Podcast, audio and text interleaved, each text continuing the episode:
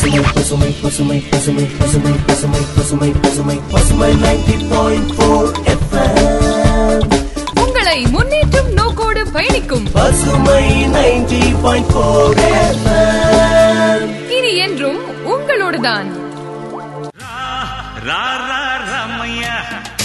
எட்டுக்குள்ள உலகம் இருக்கு ராமையா. அடரா ரா ரா ராமையா. நாம் புட்டு வைக்க போறேன் பாறையா. எட்டுக்குள்ள வாழ்க்கை இருக்கு ராமையா. எட்டுக்குள்ள வாழ்க்கை இருக்கு ராமையா. புத்திக்கு எட்டும்படி சொல்ல போறேன் கேளையா. வணக்கம் நேர்களே. நீங்கள் இணைந்திருப்பது பசுமை தொண்ணூறு புள்ளி நான்கு உங்கள் முன்னேற்றத்திற்கான வானொலி. மேத்தமெட்டிக்ஸ் அப்படின்னு சொன்னாலே நம்மள பல பேர் பயந்து ஓடி போயிருவோம். ஆனா உலகமே வியந்து பாக்குற அளவுக்கு நம்ம தமிழகத்திலிருந்து ஒரு கணித மேதை உருவாகியிருக்காரு அவரை காரணமா வச்சுதான் தேசிய கணித தினம் கொண்டாடிட்டு இருக்கோம் இந்த சிறப்பான கணித தினத்தை சிறப்பிக்கிற விதமா நமக்கு ஒரு சிறப்பு விருந்தினர் வந்திருக்காரு. காந்தி கிராம கிராமிய நிகர்நிலை பல்கலைக்கழக கணிதவியல் துறை பேராசிரியர் முனைவர் உதயகுமார் அவங்க வந்திருக்காங்க. சார் கூட பேசி நிறைய விஷயங்களை நம்ம தெரிஞ்சுக்கலாம். சார் வணக்கம் சார். பசுமை நேயர்கள் அனைவருக்கும் வணக்கம். கணித மேதை ராமானுஜத்தின் நூத்தி இருபத்தி ஐந்தாவது பிறந்த நாளை கொண்டாடுகிற பொழுது முன்னாள் பாரத பிரதமர் டாக்டர் மன்மோகன் சிங் காரைக்குடி அழகப்பா பல்கலைக்கழக பட்டமளிப்பு விழாவிலே பங்கேற்று உரையாற்றிய போது ராமானுஜத்தை கௌரவிக்கும் விதமாக டிசம்பர் இருபத்தி ரெண்டு அவருடைய பிறந்த நாளை தேசிய கணித தினமாக கொண்டாட வேண்டும் என்று நாட்டுக்கு எடுத்துரைத்தார்கள்.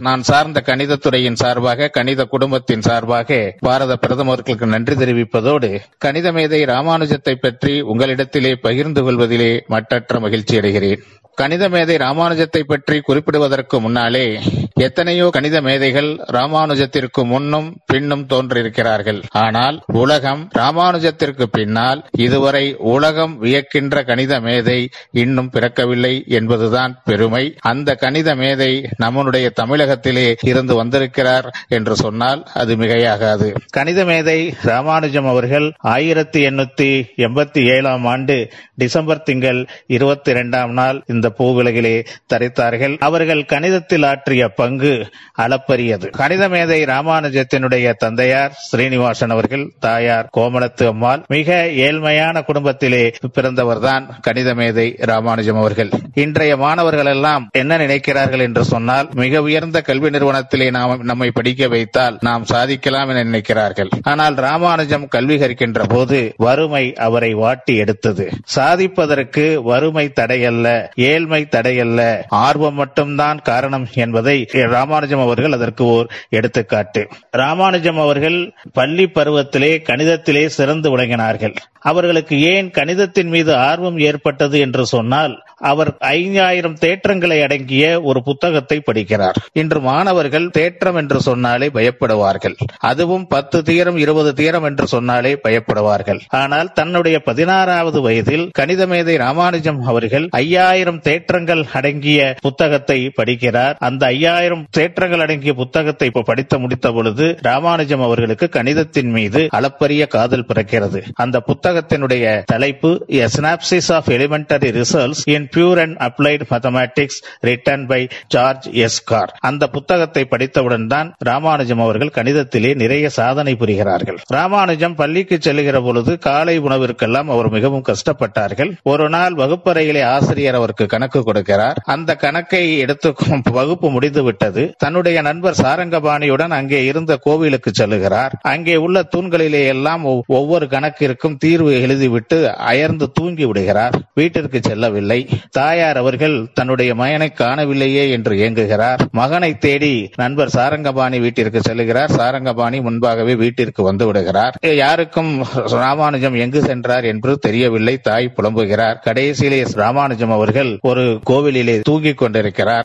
அங்கே உள்ள ஒவ்வொரு தூண்களிலும் ஒவ்வொரு கணக்குகளுக்கும் வித்தியாசமான முறையிலே விடையளித்திருந்தார். ஏன் இதை சொல்லுகிறேன் என்று சொன்னால் ஒரு பாடத்தின் மீது விருப்போ வெறுப்போ ஏன் ஏற்படுகிறது என்று சொன்னால் அது ஆசிரியர்களை பொறுத்ததுதான். நம்மளுடைய கல்வி முறையிலே என்ன பிரச்சனை இருக்கிறது என்று சொன்னால் நம்மளுடைய பாடத்தை முடிப்பதிலே தான் நாம் ஆர்வம் காட்டுகிறோமே ஒழிய வாழ்க்கை நடைமுறையோடு ஒத்துப்போகிற கணிதத்தை நடத்தினால் கணிதத்தின் மீது வெறுப்பு ஏற்படாது. கணிதம் முழுக்க வாழ்க்கையை சார்ந்ததுதான். ஒரு சிறிய இடைவேளைக்கு பிறகு மீண்டும் கேட்கலாம். கணித தின சிறப்பு நிகழ்ச்சியான பேராசிரியர் முனைவர் உதயகுமார் அவர்கள் பங்கேற்ற நிகழ்ச்சியின் தொகுப்பை. எட்டுக்குள்ள உலகம் இருக்கு ராமையா. அடரா ரா ரா ராமையா. நாம் புட்டு புட்டு வைக்க போறோம் பாறையா. எட்டுக்குள்ள வாழ்க்கை இருக்கு ராமையா. எட்டுக்குள்ள வாழ்க்கை இருக்கு ராமையா. புத்திக்கு எட்டும்படி சொல்ல போறேன் கேளையா. நீங்கள் இணைந்திருப்பது பசுமை தொண்ணூறு புள்ளி நான்கு உங்கள் முன்னேற்றத்திற்கான வானொலி. தொடர்வது பேராசிரியர் முனைவர் உதயகுமார் அவர்கள் பங்கேற்ற கணித தின சிறப்பு நிகழ்ச்சி. ராமானுஜம் அவர்கள் நூத்தி இருபது தேற்றங்கள் அடங்கிய ஒரு கடிதத்தை லண்டனிலே உள்ள பேராசிரியர் ஜி ஹெச் ஹாரடி அவர்களுக்கு அனுப்புகிறார். இந்தியாவிலே இருந்து ஒரு கடிதம் அன்றைய காலகட்டத்தில் ஒரு அயல் நாட்டிற்கு செல்கிறது. முன்பின் தெரியாத ஒரு நபரிடமிருந்து அந்த கடிதம் வந்தவுடன் பேராசிரியர் ஹாரடி அவர்கள் அந்த கடிதத்தை சற்றும் பார்க்கவில்லை. பிரித்து பார்த்துவிட்டு ஏதோ இந்தியாவிலே இருந்து ஒரு தெரியாத நபர் எழுதியிருக்கிறார். அவர் ஒரு ஃப்ராட் என்று நினைத்துவிட்டு ஹாரடி அவர்கள் விளையாடச் சென்றுகிறார். மாலையிலே விளையாண்டு விட்டு வருகிற பொழுது மனசு சிரமப்படுகிறது. இந்த கடிதத்தில் என்னதான் இருக்கிறது என்று அன்றைய தினம் பேராசிரியர் லிட்டில் வுட் அவர்களை அழைத்து காரடி அவர்கள் இந்தியாவிலே இருந்து ஒரு கடிதம் வந்திருக்கிறது. இது உண்மையிலேயே சரியான கடிதம் தானா என்று இருவரும் இரவு ஒன்பது மணிக்கு உட்கார்ந்து பார்க்கிறார்கள். அது உண்மையிலேயே நல்ல ஒரு கணித மேதையிடமிருந்துதான் முதலிலே பிராடு என்று சொன்ன பேராசிரியர் காரடி அவர்கள் கடைசியிலே அன்றைய காலகட்டத்தில் லிட்டில் வுட் மற்றும் பேராசிரியர் காரடி அவர்கள் எல்லாம் கலந்து பேசி உண்மையிலேயே ஒரு கணித மேதையிடமிருந்துதான் வந்திருக்கிறது. அந்த கணித மேதைக்கு நூறு மதிப்பெண் கொடுக்கலாம். நியூட்டன் லாப்லாஸ் எத்தனையோ கணித மேதைகள் இருந்தும் நூறு மதிப்பெண்கள் அன்றைய காலகட்டத்தில் பெற்ற ஒரே கணித மேதை ராமானுஜம் அவர்கள் தான் பிறகு பேராசிரியர் ஹாரடி அவர்களிடமிருந்து அழைப்பு வருகிறது. லண்டன் வருமாறு. லண்டனுக்கு செல்கிறார் ராமானுஜம் அவர்கள். அன்றைய காலகட்டத்தில் ஒரு ஐயங்கார் குடும்பத்திலே இருந்து அயல்நாடு செல்வது என்பது சற்று சிரமமான காரியம். அயல்நாடு செல்வதற்கும் போதிய பணம் இல்லாத சூழ்நிலையிலும் கூட அனுமதி கிடைக்காத சூழ்நிலையிலும் ராமானுஜம் அவர்கள் லண்டன் செல்கிறார். அங்கு இருந்து ஆராய்ச்சி செய்துவிட்டு அன்றைக்கு அவருக்கு ஃபெல்லோ ஆஃப் ராயல் சொசைட்டி என்கின்ற பட்டம் வழங்கப்படுகிறது. அங்கிருந்த உணவின் காரணமாகவும் உம், சூழ்நிலையின் காரணமாகவும் ராமானுஜம் அவர்கள் இந்தியா திரும்ப நேரிடுகிறது. இந்தியா வந்து விடுகிறார். இந்தியாவிலே வந்தவுடன் அவருக்கு டியூபர் குளோசிஸ் அன்றைய காலகட்டத்தில் டியூபர் குளோசிஸ் என்பது ஒரு தீர்க்க முடியாத நோய். அந்த டியூபர் குளோசிஸ் நோயினால் பாதிக்கப்பட்ட ராமானுஜம் அவர்கள் மருத்துவமனையிலே இருக்கிறார். அவரை பார்ப்பதற்காக பேராசிரியர் காரடி அவர்கள் அங்கிருந்து வருகிறார். பேராசிரியர் காரடி அவர்கள் தமிழகம் வந்துவிட்டு ஏர்போர்ட்டிலே இருந்து மருத்துவமனைக்கு செல்வதற்காக ஒரு காரை வாடகைக்கு எடுக்கிறார். வாடகை கார் செல்கின்ற பொழுதே பிரச்சனை ஏற்படுகிறது. சரி செய்துவிட்டு மருத்துவமனைக்கு சென்று பே- ராமானுஜம் அவர்களை பார்க்கிறார். இடையிலே பேசிக் கொண்டிருக்கின்ற பொழுது சொல்லுகிறார் நான் வந்த கார் பழுதாகிவிட்டது. காரின் எண் ஆயிரத்தி எழுநூத்தி இருபத்தி ஒன்பது. சரியில்லாத எண் என்று சொல்லுகிறார். உடனே ராமானுஜம் அவர்கள் சொல்லுகிறார் அருமையான எண். This is a smallest number which can be written as sum of two positive cubes in two different ways இருக்கக்கூடிய உலகத்திலேயே மிகச்சிறிய பாசிட்டிவ் எண் இதுதான். இதை இரண்டு விதங்களில் கியூபினுடைய கூடுதலாக எழுதலாம். அதாவது பத்து கியூப் பிளஸ் ஒன்பது கியூப் பத்து கியூப் ஆயிரம் ஒன்பது கியூப் எழுநூத்தி இருபத்தி ஒன்பது ஆயிரத்தி எழுநூத்தி இருபத்தி ஒன்பது. இன்னொரு வழி என்னவென்று சொன்னா எத்தனையோ நம்பர்களை கியூ பண்ணி கூட்டினால் இன்னொரு நம்பர் வரும். அதனுடைய இதனுடைய சிறப்பு அம்சம் என்னவென்று சொன்னால் இரண்டு வழிகளிலே எழுதக்கூடிய மிகச்சிறிய number it is a smallest number which can be written as sum of two positive cubes in two different ways. 12 cube 12 cube என்று சொன்னால் ஆயிரத்தி எழுநூத்தி இருபத்தி எட்டு பிளஸ் ஒன்னு கியூப் என்று சொன்னால் ஒன்னு ஆயிரத்தி எழுநூத்தி இருபத்தி ஒன்பது. இதைத்தான் நம் ராமானுஜம் நம்பர் என்று அழைக்கிறோம். ராமானுஜம் அவர்கள் கணிதத்திலேயே நம்பர் தியரியிலேயே எண்ணற்ற தேற்றங்களை எழுதியிருக்கிறார் இன்னும் எண்ணற்ற தேற்றங்களுக்கு நிறுவனங்கள் இல்லாமலே எத்தனையோ கணித மேதைகள் தோன்றினாலும் இன்னும் எத்தனையோ தேற்றங்கள் நிரூபிக்கப்படாமலேயே கன்ஜெக்சர்ஸ் என்று சொல்லுவோம் நிரூபிக்கப்படாமலே இருக்கிறது. ஆனால் அன்றைய காலகட்டத்தில் ராமானுஜம் அவர்கள் இந்த நம்பர் தியரியிலே பல ஆராய்ச்சிகள் செய்து பல தேற்றங்களை எழுதியிருக்கிறார். அவருக்கு வந்து அது பின்னால் எப்படி பயன்பட போகிறது என்பது தெரியாது. ஆனால் இன்றைய நவீன உலக ஆராய்ச்சியாளர்கள் கணிதத்தில் உள்ள ராமானுஜம் கண்டுபிடித்த நம்பர் தியரி முடிவுகளை வைத்தும் ஃபீல்டு தியரி என்று இன்னொரு பிரிவு கணிதத்தில் இருக்கிற இன்னொரு பிரிவுகளை வைத்தும் ஆராய்ச்சி செய்து கம்ப்யூட்டர் வல்லுநர்கள் இந்த கணிதத்தை முழுமையாக பயன்படுத்தி கிரிப்டோகிராபி என்று சொல்லக்கூடிய பாடத்தை இன்றைக்கு முன்னிறுத்தி இருக்கிறார்கள். அதுதான் செக்யூரிட்டி சிஸ்டத்திற்கான பயன்பாடு. இன்றைக்கு நீங்கள் ஏடிஎம் மிஷினில் எல்லாம் பயன்படும் செக்யூரிட்டி வேண்டுமென்றால் கிரிப்டோ சிஸ்டம் வேண்டும். அந்த கிரிப்டோ சிஸ்டத்திற்கு ராமானுஜம் கண்டுபிடித்த தேற்றங்களும் ஃபீல்டு தியரி என்று சொல்ல சொல்லக்கூடிய கணிதத்தினுடைய இன்னொரு தலைப்பும் மிக உறுதியாக இருந்திருக்கிறது. அதை வைத்துத்தான் famous RSA algorithm was developed ஆக எத்தனையோ நாட்டிற்கு பயன்படக்கூடிய மக்களினுடைய அன்றாட வாழ்க்கைக்கு தேவையான அதிலும் குறிப்பாக செக்யூரிட்டி சிஸ்டத்திற்கு தேவையான நவீன உலக கம்ப்யூட்டர் வல்லுநர்கள் பயன்படுத்தக்கூடிய ஆராய்ச்சிகளில் ராமானுஜம் கண்டுபிடித்திருக்கின்ற நம்பர் தியரி பங்கு வகிக்கிறது என்று சொன்னால் அது மிகையாகாது.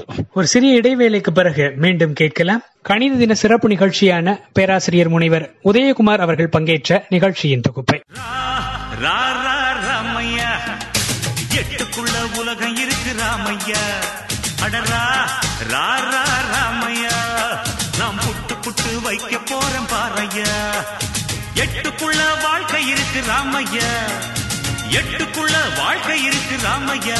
புத்திக்கு எட்டும்படி சொல்ல போறேன் கேளையா. நீங்கள் இணைந்திருப்பது பசுமை தொண்ணூறு புள்ளி நான்கு உங்கள் முன்னேற்றத்திற்கான வானொலி தொடர்வது பேராசிரியர் முனைவர் உதயகுமார் அவர்கள் பங்கேற்ற கணித தின சிறப்பு நிகழ்ச்சி. சார் இன்னைக்கு இருக்க ஸ்டேஜ்ல ஒருத்தர் வெளியே போயிட்டு வந்தாலும் கண்டிப்பா மேத்தமெட்டிக்ஸ் தெரிஞ்சிருக்கணும். இல்லைன்னா எந்த வேலையுமே பார்க்க முடியாது. இப்ப காலையில எந்திரிச்சு ஃபர்ஸ்ட் வெளியில போறோம்னா பால் பாக்கெட் வாங்குவோம். இப்போ ஒரு ரூபாயை கொடுத்துட்டோம்னா மிச்சம் வாங்குறதுக்குனால நமக்கு மேத்தமெட்டிக்ஸ் தெரியணும். மத்த சயின்ஸ் தெரியலைனாலும் பால்ல என்ன கெமிக்கல் இருக்கு? இல்ல என்ன சூடு பண்ணும்போது என்ன பிசிக்ஸ் இருக்கு? இதெல்லாம் தெரியலைனாலும் கூட மேத்தமெட்டிக்ஸ் கண்டிப்பா ஒருத்தர் தெரிஞ்சிருக்கணும். அப்பதான் சர்வேவே பண்ண முடியும். அப்படி இந்த சின்ன விஷயத்துல இருந்து ஷேர் மார்க்கெட்டோட ஸ்டாட்டிஸ்டிக்ஸ் வரைக்கும் எல்லாத்துலயும் மேத்தமெட்டிக்ஸ் தான் சார் இருக்கு.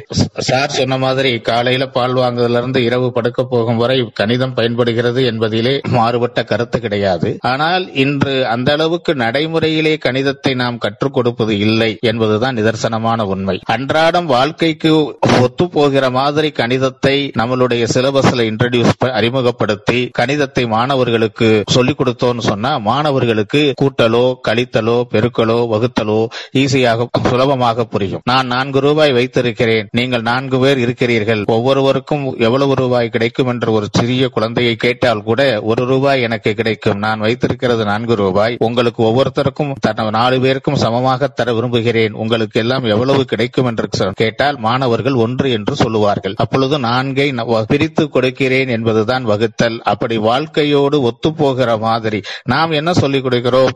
மேக்ஸ் என்றாலே ஒரு ஃபார்முலா இது சூத்திரம். இது ரூல் மாணவன் யோசிக்கிறான் எத்தனை ரூல்களைத்தான் நாம் படிப்பது? மாணவன் ஏற்றுக்கொள்ளாத மனது ஏற்றுக்கொள்ள ஏற்றுக்கொள்ளாத விஷயங்களை ரூலாக சொல்லிக் கொடுப்பதன் மூலமாக இருக்கின்ற காரணத்தினாலே தான் கணிதம் மீது வெறுப்பு ஏற்படுகிறது. நான் அரை ஆப்பிள் வைத்திருக்கிறேன். நீ ஒரு அரை ஆப்பிள் வைத்திருக்கிறாய். ரெண்டையும் சேர்த்தால் எத்தனை ஆப்பிள் என்று கேட்டால் அரை கூட்டல் அரை ஒன்னு என்று சொல்லுவான். கூட்டுவது எப்படி என்று கேட்டு சொன்னால் கீழே ரெண்டும் சமமாக இருக்கிறது. அதை பகுதியிலே எழுதிவிட வேண்டும். மேலே ஒன்றையும் ஒன்றையும் கூட்டினால் இரண்டு. இரண்டை இரண்டால் வகுத்தால் ஒன்னு என்று அதே மாதிரி அரையும் காலையும் கூட்டுவதற்கும் முக்கால். இப்படியெல்லாம் மாணவர்களுக்கு வாழ்க்கையோடு ஒத்துப்போகிற மாதிரி சொன்னால் அல்லது ஒரு ஆப்பிளை வெட்டி நான்கு பேருக்கு கொடுக்கிறேன் ஒவ்வொருத்தருக்கும் கிடைப்பதுதான் கால். மொத்த பகுதியை நாம் நான்கு என்று கீழே எழுதுகிறோம். உனக்கு கிடைக்கக்கூடிய பகுதி ஒன்றுதான். அதைத்தான் மேலே எழுதுகிறேன் என்று சொன்னால் மாணவன் எளிமையாக புரிந்து மாணவனுக்கு மனம் ஏற்றுக்கொள்ளுகிற மாதிரி மா- புரிகிற மாதிரி வாழ்க்கையிலே பார்க்கிற மாதிரி தான் பாடங்கள் இருக்க வேண்டுமே ஒழிய நாம் எடுத்ததும் எப்படி பாடம் எழுதுகிறோம். One by four plus one by two. கீழே சமமாக இருந்தால் அப்படியே எழுது. வேறுபட்டு இருந்தால் நான் எல்சியம் எடுக்கிறேன். மாணவன் கேட்கிறான். வேறுபட்டு இருந்தால் ஒரு சட்டம். சமமாக இருந்தால் ஒரு சட்டம். இப்படி இந்த ஆசிரியர் வந்தாலே நிறைய நிபந்தனைகளை விதிக்கிறார் என்றுதான் எடுத்துக்கொள்வானே ஒழிய நான் உன்னிடத்திலே ஒரு ரூபாய் கொடுத்தேன். கால் ரூபாய்க்கு இந்த பொருளை வாங்கி விட்டாய் மிச்சம் உன்னிடத்திலே எவ்வளவு இருக்கிறது என்று கேட்டால் அவன் அழகாக முக்கால் ரூபாய் என்று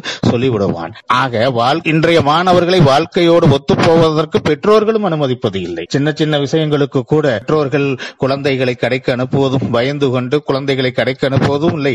அவர்கள் அன்றாட வாழ்க்கை பிரச்சனைகளை பிரச்சனை என்று சொல்லாமல் வாழ்க்கைக்கானவற்றை கற்றுக்கொள்வதில்லை. குழந்தைகளை பெற்றெடுக்கிறார்கள் நேரடியாக பள்ளிக்கு அனுப்புகிறார்கள் எல்லாமே பள்ளியிலே தான் கற்றுக் கொடுக்கப்படுகிறது அதுவும் தியரட்டிக்கலாக கற்றுக் கொடுக்கப்படுகிறது.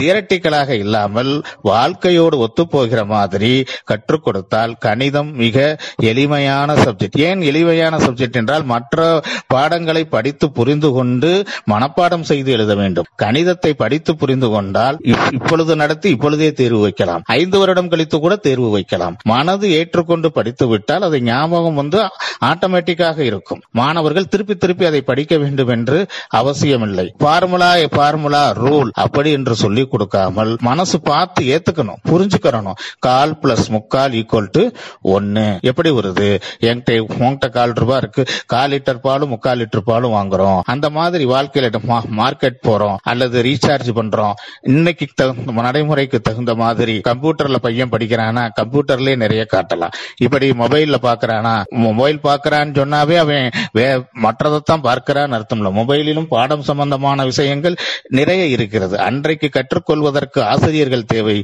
இன்றைக்கு கற்றுக்கொள்வதற்கு மனம் இருந்தால் போதும். ஏராளமான விஷயங்கள் கையிலே மொபைலிலே அடங்கி இருக்கிறது எத்தனையோ ஆப்ஸ் வந்துருச்சு. எளிமையாக கற்றுக் கொடுப்பதற்கு. அதை மாணவர்கள் ஆர்வத்தோடு கற்றுக்கொண்டால் கணிதம் மிக மிக மிக சுலபமான பாடம்.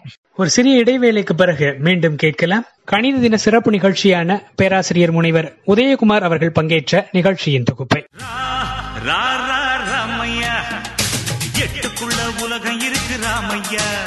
அடரா ரா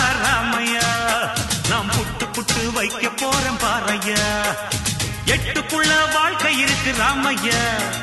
எட்டுக்குள்ள வாழ்க்கை இருக்கு ராமையா. புத்திக்கு எட்டும்படி சொல்ல போறேன் கேளையா. நீங்கள் இணைந்திருப்பது பசுமை தொண்ணூறு புள்ளி நான்கு உங்கள் முன்னேற்றத்திற்கான வானொலி தொடர்வது பேராசிரியர் முனைவர் உதயகுமார் அவர்கள் பங்கேற்ற கணித தின சிறப்பு நிகழ்ச்சி. சின்ன குழந்தைங்க ஸ்டார்ட் பண்ணும்ல படிக்க ஆரம்பிக்கும் போது ஆ ஆ இ இதெல்லாம் சொல்லி கொடுக்கும் போது ஒன்னு ரெண்டு மூணுன்னு சொல்லிட்டு நம்பர்ஸும் சேர்த்தே சொல்லி கொடுத்துறோம். அப்போ மேக்ஸ் அவங்களுக்கு ரொம்ப ஈஸியா இருக்குது படிச்சுக்கிறாங்க புரிஞ்சுக்கிறாங்க. ஆனா கொஞ்ச நாள் ஆக ஆக. மேத்தமெட்டிக்ஸ் ரொம்ப காம்ப்ளிகேட்டடா போயிடுது அப்படின்னு ஃபீல் பண்றதோட ஒரு ஒரு விதமான வெறுப்பு வந்துருது அப்படின்னே சொல்லலாம். மேத்தமெட்டிக்ஸ் டீச்சர் அடுத்தவங்க கிளாஸ் எல்லாம் கடன் வாங்கி கிளாஸ் எடுப்பாரு. அதனால எனக்கு மேத்தமெட்டிக்ஸே பிடிக்காதுன்னு சொல்ற பசங்க எல்லாம் நிறைய இருக்கிறாங்க. இப்படி ஒரு வெறுப்பு உண்டாகிறதுக்கான காரணமும் அது எப்படி சரி பண்றது அப்படிங்கிறதுக்குமான ஒரு பதில். அதாவது நம்ம ஆசிரியர்களுக்கு வந்து இன்றைய காலகட்டத்தில் என்ன பிரச்சனை அப்படின்னு சொன்னா பாடத்தை முடிக்கிறது தான் முக்கியம். பாடத்தை ஐந்து யூனிட்டோ அல்லது காலாண்டுக்குரிய போர்ஷனோ அரையாண்டுக்குரிய போர்ஷனோ இந்த நேரத்தில் போர்ஷனை முடித்து விட வேண்டும். என்னை பொறுத்தவரையில் ஒரு நூறு சதவீதமான போர்ஷன்கள் ஒரு தேர்வுக்கு ஒதுக்கப்பட்டிருக்கிறது. ஆசிரியர் இருபது சதவீதமான போர்ஷன் தான் முடித்திருக்கிறார் என்று சொன்னால் கூட தவறு இல்லை. அந்த இருபது சதவீதமான போர்ஷனை ஒரு வகுப்பில் உள்ள முப்பது மாணவனும் புரியும்படி அவர் நடத்தியிருந்தாலே போதுமானது. அந்த இருபது சதவீதத்தை வைத்து அவன் மிச்சமுள்ள எண்பது சதவீதத்தை தானாகவே கற்றுவிடுவான். நூறு சதவீதமான போர்ஷனை முடிக்கிறேன் என்கின்ற பெயரில் ஒன்றுமே மாணவனுக்கு புரியாத வகையில் பாடம் நடத்துவதை விட ஒரு பத்து சதவீதமான போர்ஷனாவது மாணவனுக்கு புரிய வேண்டும். இன்றைய சூழலில் உள்ள பிரச்சனை என்று என்ன என்று சொன்னால் ஒரு வகுப்பறையிலே முப்பது மாணவர்களோ ஐம்பது மாணவர் அறுபது மாணவர்களோ இருந்தால் எல்லாரையும் புரிய வைப்பது எல்லாரும் வெவ்வேறு மனநிலையில் வகுப்பிலே உட்கார்ந்திருப்பார்கள். அவர்களை புரிய வைப்பது என்பது சற்று கடினமான காரியம்தான். ஆனால் மெஜாரிட்டியான மாணவர்கள் புரிந்து கொள்ளுகிற மாதிரி அவர் கிராமத்து மாணவனாக இருந்தாலும் சரி நகர்ப்புறத்திலே இருக்கிற மாணவர்களாக இருந்தால் எல்லா மாணவர்களுக்கும் ஆயிரத்தி நானூறு கிராமிலே தான் மூளை இருக்கிறது. அந்த மூளையை ஒரு ஐன்ஸ்டீனுக்கு வந்து ஐந்து கிலோவிலே மூளை சாதாரண குப்பன் சுப்பன் முனியாண்டிக்கு இருநூறு கிராம் மூளை என்று படைக்கப்படவில்லை. எல்லாருக்கும் ஆயிரத்தி நானூறு கிராமிலே தான் மூளை இருக்கிறது. அந்த மூளையை எப்படி பயன்படுத்துவது என்பதிலே தான் வளர்ச்சி இருக்கிறது. ஆக ஆசிரியர்கள் அந்த அனைத்து மாணவர்களையும் தன்னுடைய கவனத்தின் மீது கொண்டு வர வேண்டும். கவனத்தின் மீது கொண்டு வர வேண்டும் என்று சொன்னால் வாழ்க்கையை ஒட்டி அவருடைய பாடம் நடத்துகிறது விதம் இருக்க வேண்டும். புத்தகத்திலே உள்ளதையோ அல்லது மொபைலிலே உள்ளதையோ அப்படியே இருக்கிற விஷயங்களை ஆசிரியர்கள் நாம் ஒப்பித்துக் கொண்டே இருந்தால் மாணவன் என்ன நினைக்கிறான் என்று சொன்னால் இது மொபைலிலே இருக்கிறது புத்தகத்திலே இருக்கிறது இதை சொல்வதற்கு இவர் எதற்கு? என்று நினைக்கிறார் ஆக அந்த வாழ்க்கை கொட்டிய விஷயம் இன்று நான் ஒரு மாணவனுக்கு பாடம் நடத்துகிறேன் என்று சொன்னால் அடுத்த வருடம் வாழ்க்கை கொட்டிய விஷயம் வேறு விஷயமாக இருக்கலாம். ஒவ்வொரு விதமாக இருக்க இருக்க மாணவர்கள் வர வர தரத்திலே குறையத்தான் செய்வார்கள். ஏனால் அவர்களுக்கு வசதி கூடி இருக்கிறது. வசதி கூடியிருக்கிற காரணத்தினால் மாணவர்கள் படிக்கக்கூடிய ஆர்வம் குறையத்தான் செய்யும். ஆக டெக்னாலஜியை பயன்படுத்தி மாணவர்களுடைய கவனத்தை நம் பக்கத்திலே இழு கவர்ந்து மாணவர்களுக்கு பாடம் கற்பிக்க வேண்டும். அதைத்தான் முதலிலே சொன்னேன். ஒரு ஆப்பிளை இரண்டாக கட்டுகிறோம். எவ்வளவு என்று சொன்னால் அரை என்று சொல்லுவான். அதைத்தான் மொத்தம் எத்தனை பகுதி இருக்கிறது? இரண்டு இருக்கிறது. உனக்கிட்ட எவ்வளவு இருக்கிறது? ஒன்று. அதை கீழே எழுதுகிறோம். உங்ககிட்ட இருக்கிறத மேலே எழுதுகிறோம். ஆப்பிளை நான்காக கட்டி நீ மூன்று பங்கை எடுத்துக்கோ என்று சொன்னால் கீழே நான்கு உங்ககிட்டே இருக்கிறது மூன்று. ஆக முக்கால் பகுதி த்ரீ பை ஃபோர்த் என்கிட்ட இருக்குது அப்படின்னு அவன் நினைச்சிருக்கிறான். மிச்சம் இருக்கிறது எவ்வளவு? ஒன் பை ஃபோர் இது ரெண்டையும் சேர்த்தா எவ்வளவு? ஒன்னு அப்படிங்கிற மாதிரி வாழ்க்கையில டெய்லி யுத்தி கை- பயன்படுத்தி இன்னைக்கு சயின்ஸ் அண்ட் டெக்னாலஜியை யூஸ் பண்ணி ஒரே மாதிரி மோனட்டானஸா இல்லாம ஆசிரியர் வேலைக்கு சொன்ன சேர்ந்த பொழுது என்ன உதாரணத்தை சொன்னோமோ அதே உதாரணத்தை முப்பது ஆண்டுகளுக்கும் நாம் எடுத்து சொன்னால் ஒரு ஐந்து ஆண்டு அல்லது பத்து ஆண்டுகளிலே அந்த ஆசிரியர் பின்னுக்கு தள்ளப்படுவார். தலைமுறை இடைவெளி இருக்கத்தான் செய்யும். தலைமுறைக்கு தலைமுறையை நாம் காரணம் சொல்வதை விட முப்பது மாணவர்களுக்காக நாம் மாறுவதுதான் எளிமையான காரியமா? ஆக ஒரு ஆசிரியர் நினைத்தால் முப்பது மாணவர்கள் மாணவர்களையும் புரிந்து வைத்துக் கொள்ள முடியும். இன்னும் சொல்ல போனால் வகுப்பறையிலே மாணவர்களின் எண்ணிக்கை குறைவாக இருக்க வேண்டும். இருபது அல்லது பதினைந்து. ஆனால் அது இன்றைய காலகட்டத்தில் சாத்தியமாக இல்லை. எந்த வகு- பள்ளிக்கூடத்தில் வகுப்பறையில் மாணவர்கள் கம்மியாக இருந்து ஆசிரியர் ஒரு சக நண்பர மாதிரி மாணவர்களோடு பழகி ஒரு கால் மணி நேரம் தான் பாடம் நடத்த வேண்டும். திருப்பி ஒவ்வொரு மாணவனாக எழுப்பி நான் என்ன சொன்னேன். நீ என்னவாறு புரிந்து கொண்டாய்? நாம் ஒரு கோணத்திலே சரியாக நடத்தி இருப்போம் அதை மாணவன் உள்வாங்குகின்ற போது எந்த விதத்திலே உள்வாங்கினான் என்பது தெரியாது. அவனுடைய மனது சிறகு கட்டி ப- பறந்திருக்கும். ஆக திருப்பி கேட்பார் என்று நினைத்தால் அவன் நிச்சயமாக நம்மை கவனிப்பான். திருப்பி நாம் போர்ஷன் முடிப்பதை பற்றி கவலைப்படாமல் முப்பது மாணவனையும் எழுப்பி நான் சொன்ன விஷயத்தை நீ சொல்லு நீ சொல்லு என்று ஒவ்வொரு மாணவனாக கேட்டு இவனுடைய புரிதல் உணர்வு கேட்டல் உணர்வு தெளிவு உணர்வு எல்லாம் எவ்வாறு ஒரு ஆசிரியர் வந்து ஒரு மருத்துவர் மாதிரி இப்ப ஃபீவர் அப்படின்னு சொன்னா நெத்தி சுடும் பாடி சுடும் பிரெயின் ஃபீவருக்கும் நெத்தி தான் சுடும். ஆனால் அந்த டாக்டர் அது பிரெயின் ஃபீவரா டைஃபாய்டா மலேரியா என்பதை பேஷண்ட் சொல்லுகின்ற சிம்டம்ஸ் மூலியமாகத்தான் கண்டுபிடிக்க வேண்டும். அல்லது பிளட் டெஸ்ட் ஏதோ ஒரு டெஸ்ட் செய்து கண்டுபிடிப்பார். ஆக வகுப்பறையிலே உள்ள முப்பது மாணவனையும் ஒரு ஆசிரியர் ஒரு டயக்னாஸ்டிக்ஸ் டெஸ்ட் செய்து இவனுக்கு புரிந்து கொள்ளக்கூடிய முப்பது மாணவர்களுக்கும் புரிந்து கொள்ளக்கூடிய திறன் வெவ்வேறு விதமாக இருக்கும். அவர்களை டயக்னாசிஸ் செய்து அவர்களுக்கு ஒரு நல்ல வகுப்பு இந்த வருடம் நல்ல மாணவர்கள் அமைந்து விடுவார்கள். அதே மாதிரி அடுத்த வருடம் அமைய அமையாமல் போகலாம். ஆக அந்த டயக்னாஸ்டிக்ஸ் டெஸ்ட் ஒரு வாரம் அல்லது பத்து நாட்கள் செய்துவிட்டு அந்த மாணவர்களுக்கு தகுந்த மாதிரி பாடம் நடத்தும் போது மாணவன் எழுதக்கூடாது. மாணவன் எழுதுவதற்கு தனியாக நேரம் கொடுக்கப்பட வேண்டும். நாம் ஒரு கால் மணி நேரம் நடத்தி முடித்த பிறகு ஒவ்வொரு மாணவனோடும் இன்டராக்ட் செய்யணும். நான் சொன்னதை நீ என்ன சொல்ற? நீ ஒரு சில மாணவர்கள் கூட நம்ம ஆசிரியர்களை விட நல்லது ஒரு உதாரணத்தை கூட எடுத்து சொல்லுவார்கள். அந்த உதாரணம் மூலியமாக பக்கத்து மாணவனுக்கு எளிமையாக புரியலாம். நாம் நடத்தித்தான் புரிய வேண்டும் என்பது அல்ல. ஆசிரியர்களுக்கு வந்து மாணவர்களுக்கு புரிய வைக்கும் வேலையைத்தான் அதிகமாக செய்ய வேண்டுமே ஒழிய பாடத்தை நடத்துவதோ தே- தேர்வு வைப்பதோ வினாத்தாள் எடுப்பதோ பேப்பர் இது மட்டும் முக்கியமல்ல. இதுவெல்லாம் இல்லாமல் முப்பது மாணவனுக்கும் புரிந்துவிட்டது என்ற அடிப்படை கல்வியை நாம் சரியாக கொடுத்து விட்டோமே ஆனால் மாணவர்கள் திருப்பி தாங்களாகவே அதன் மீது உள்ள ஆர்வத்தின் காரணமாக கற்கும் திறனை வளர்த்து விடுவார்கள். நாம் அவ்வாறு செய்யவில்லை என்றால் மேக்ஸ் பீரியடா வர்றாரா ஒண்ணுமே புரியாது.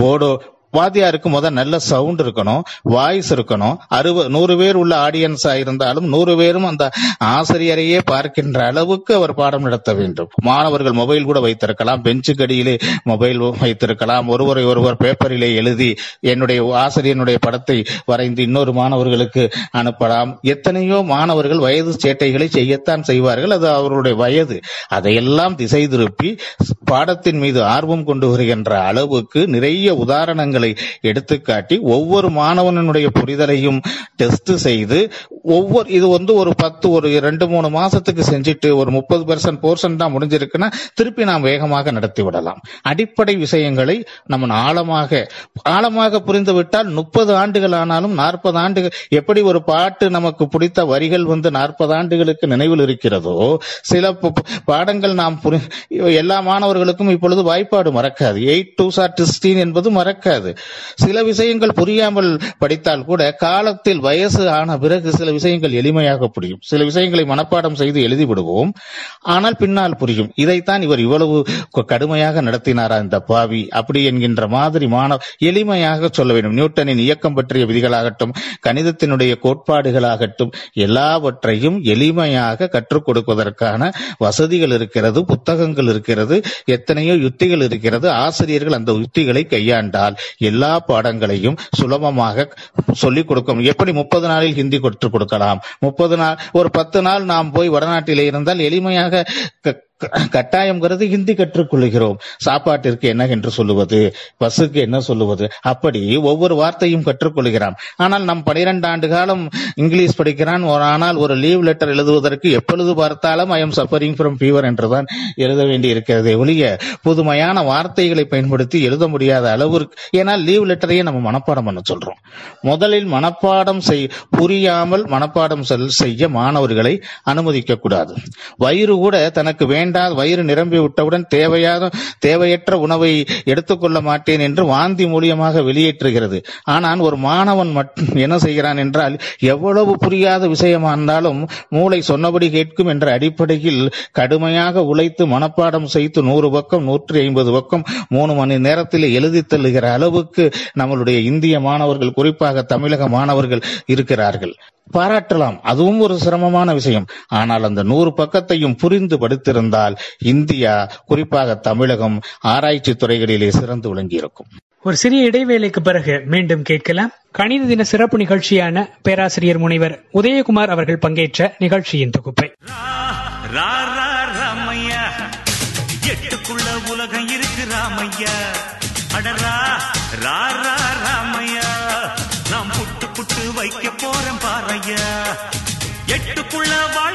இருக்கு ராமையா. எட்டுக்குள்ள வாழ்க்கை இருக்கு ராமையா. புத்திக்கு எட்டும்படி சொல்ல போறேன் கேளையா. நீங்கள் இணைந்திருப்பது பசுமை தொண்ணூறு புள்ளி நான்கு உங்கள் முன்னேற்றத்திற்கான வானொலி. தொடர்வது பேராசிரியர் முனைவர் உதயகுமார் அவர்கள் பங்கேற்ற கணித தின சிறப்பு நிகழ்ச்சி. நான் இப்ப கேட்க வேண்டிய கேள்விக்கு நீங்களே ஆன்சர் சொல்லிட்டீங்க சார் அதாவது எப்படி சுவாரஸ்யமா கணிதத்தை கத்துக்கணும் அப்படின்னு கேட்கணும்னு இருந்தேன். நிறைய உதாரணம் முன்னாடியே சொல்லிட்டீங்க. எனக்கு ஒரு ஆசிரியர் பாடம் நடத்திய விதம் தான் ஞாபகம் வருகிறது. த்ரீ பை ஃபோர் என்ற நம்பர் த்ரீ என்றால் நியூமரேட்டர் ஃபோர் என்றால் டினாமினேட்டர் நியூமரேட்டர் என் ஆர் முதல் எழுத்து கடைசி எழுத்து. டினாமினேட்டர் டி ஆர் முதல் எழுத்து கடைசி எழுத்து. என் ஆர் என்றால் அவர் நர்ஸ் என்று சொல்லுவார். டி ஆர் என்று சொன்னால் டாக்டர் என்று சொல்லுவார். நர்ஸ் பை டாக்டர் தான் பிராக்சன் அப்படின்னு சொல்லுவாரு. அவர் என்ன சொல்லுவாருன்னா நர்ஸ் இல்லைன்னா டாக்டர் வந்து ட்ரீட்மெண்ட் கொடுத்துருவாரு. ஆனா டாக்டரே இல்லைன்னா பண்ண முடியாது அப்படின்னு சொல்லுவாரு. ஆக தொகுதி பை பகுதிங்கிறது நியூமரேட்டர் பை அப்படிங்கறத அவர் என்ன சொல்லுவாரு?